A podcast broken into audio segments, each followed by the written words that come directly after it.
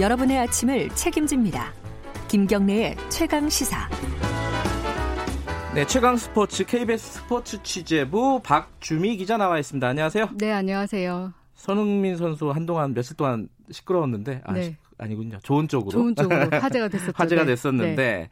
이제 박항서 감독이 어제 또 뉴스에 많이 나왔어요. 유럽에서는 손흥민, 동남아시아에서는 박항서 음. 감독의 열풍이 대단합니다. 네. 아 그리고 어제 먼저 뭐 이제 중요한 소식 있어요? 아 아니요 제가 어제 손흥민 선수가 73m를 12초에 뛰었는데 아.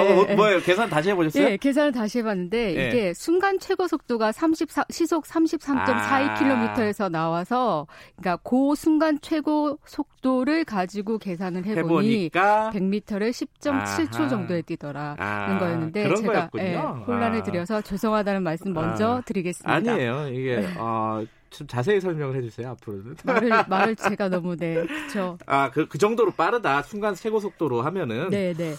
어, 그 빠른 건 빠른 거고. 네, 박항서 감독은 감독. 뭘, 뭐, 어, 뭘 했길래 이렇게 또, 이렇게 난립니까? 이 감독은 뭐 베트남에서의 베트남 축구의 새 역사를 계속 쓰고 있는데 네. 어제 동남아시안 게임 남자 축구 결승전이 있었는데 네. 인도네시아를 3대 0으로 이기고 60년 만에 우승을 이뤄냈어요. 60년 만에요? 네. 어허. 근데 이 60년 만에 우승이라는 게 사실 그 1959년에 우승은 통일이 되기 전에 음. 남 베트남 월남 시절의 우승이었기 때문에 지금의 베트남으로서는 이번이 거의 첫 우승이라고 볼 수 있고요. 네. 그러니까 정말 대단한 일을 또 해낸 거죠. 베트, 베트남에서 거의 이제 내용도 굉장히 좋았다면서요? 내용도 굉장히 좋았어요. 인도네시아를 3대 0으로 이겼다는 게 예. 인도네시아가 쉽지 않은 팀이었고 그래요? 만만치 않은 음. 팀이었거든요. 동남아시안 게임에 출전한 이제 남자 축구 이 예. 그 팀으로서는 네. 근데 이제 초반에 보니까 그 인도네시아는 어떻게든 베트남을 이기려고 초반부터 밀어붙이는데 이 초반부터 이 인도네시아 선수들의 움직임에 휘말리지 않고 음. 여유롭게 공을 움직이면서 경기를 착이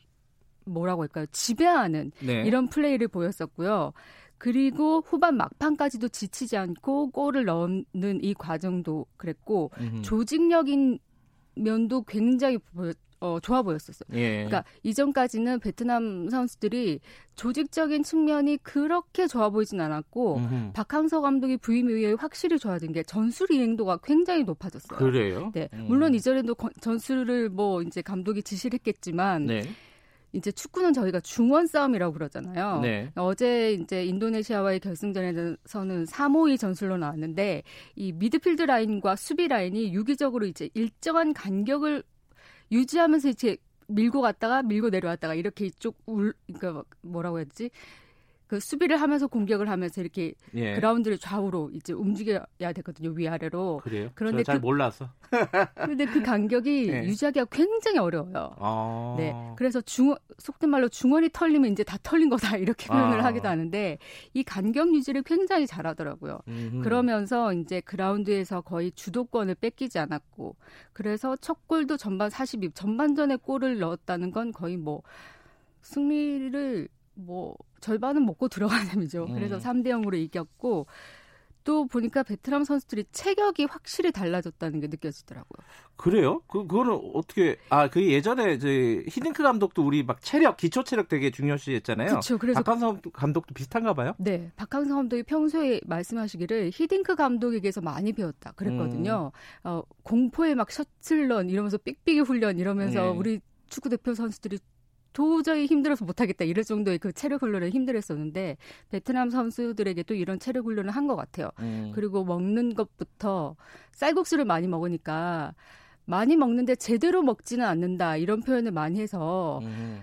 어, 운동선수답게 제대로 영양도 균형적인 어, 골고루 영양이 잡힌 식단을 네. 짜서 잘 먹어라 이렇게 했고 보니까 체격이 예전에는 베트남 선수들이 호리호리하고 날씬했잖아요. 예, 그런 느낌이 있었어요. 마른 느낌이었고. 예, 좀 그- 약한 느낌? 그쵸. 음. 근데 이 가슴 두께라고 해야- 되나요? 이 음. 옆모습 보면 두께가 달라졌어요. 근육이 음. 정말 많이 붙어 있고 그런 면에서도 확실히 좋아졌다는 게 느껴졌습니다. 알겠습니다. 그 박항서 감독 인터뷰를 해야 되는데 섭외 좀 해주세요.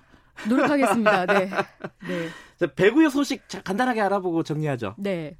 프로배구. 프로배구. 지난주에 어, 프로에서는 일어날 수 없는 아마추어 같은 경기 운영이 일어났는데 네. 올 시즌 공인구가 아닌 지난 시즌 공인구가 경기에 사용이 된 거예요. 공을 잘못된 공을 썼다. 그렇죠. 예. 이거를 경기 감독관이나 심판들이 지 어, 알아챈 게 아니라 선수가 경기 도중에 알아챘습니다. 이거 음. 공이 이상해요. 음흠. 근데 그렇게 선수가 지적을 했고 감독 그 해당 선수의 감독도 지적을 항의를 했는데 예. 심판이 그 제대로 체크도 못한 거예요. 어? 음. 별로 다른 거 모르겠고 그냥 이렇게 써라. 된 거. 네.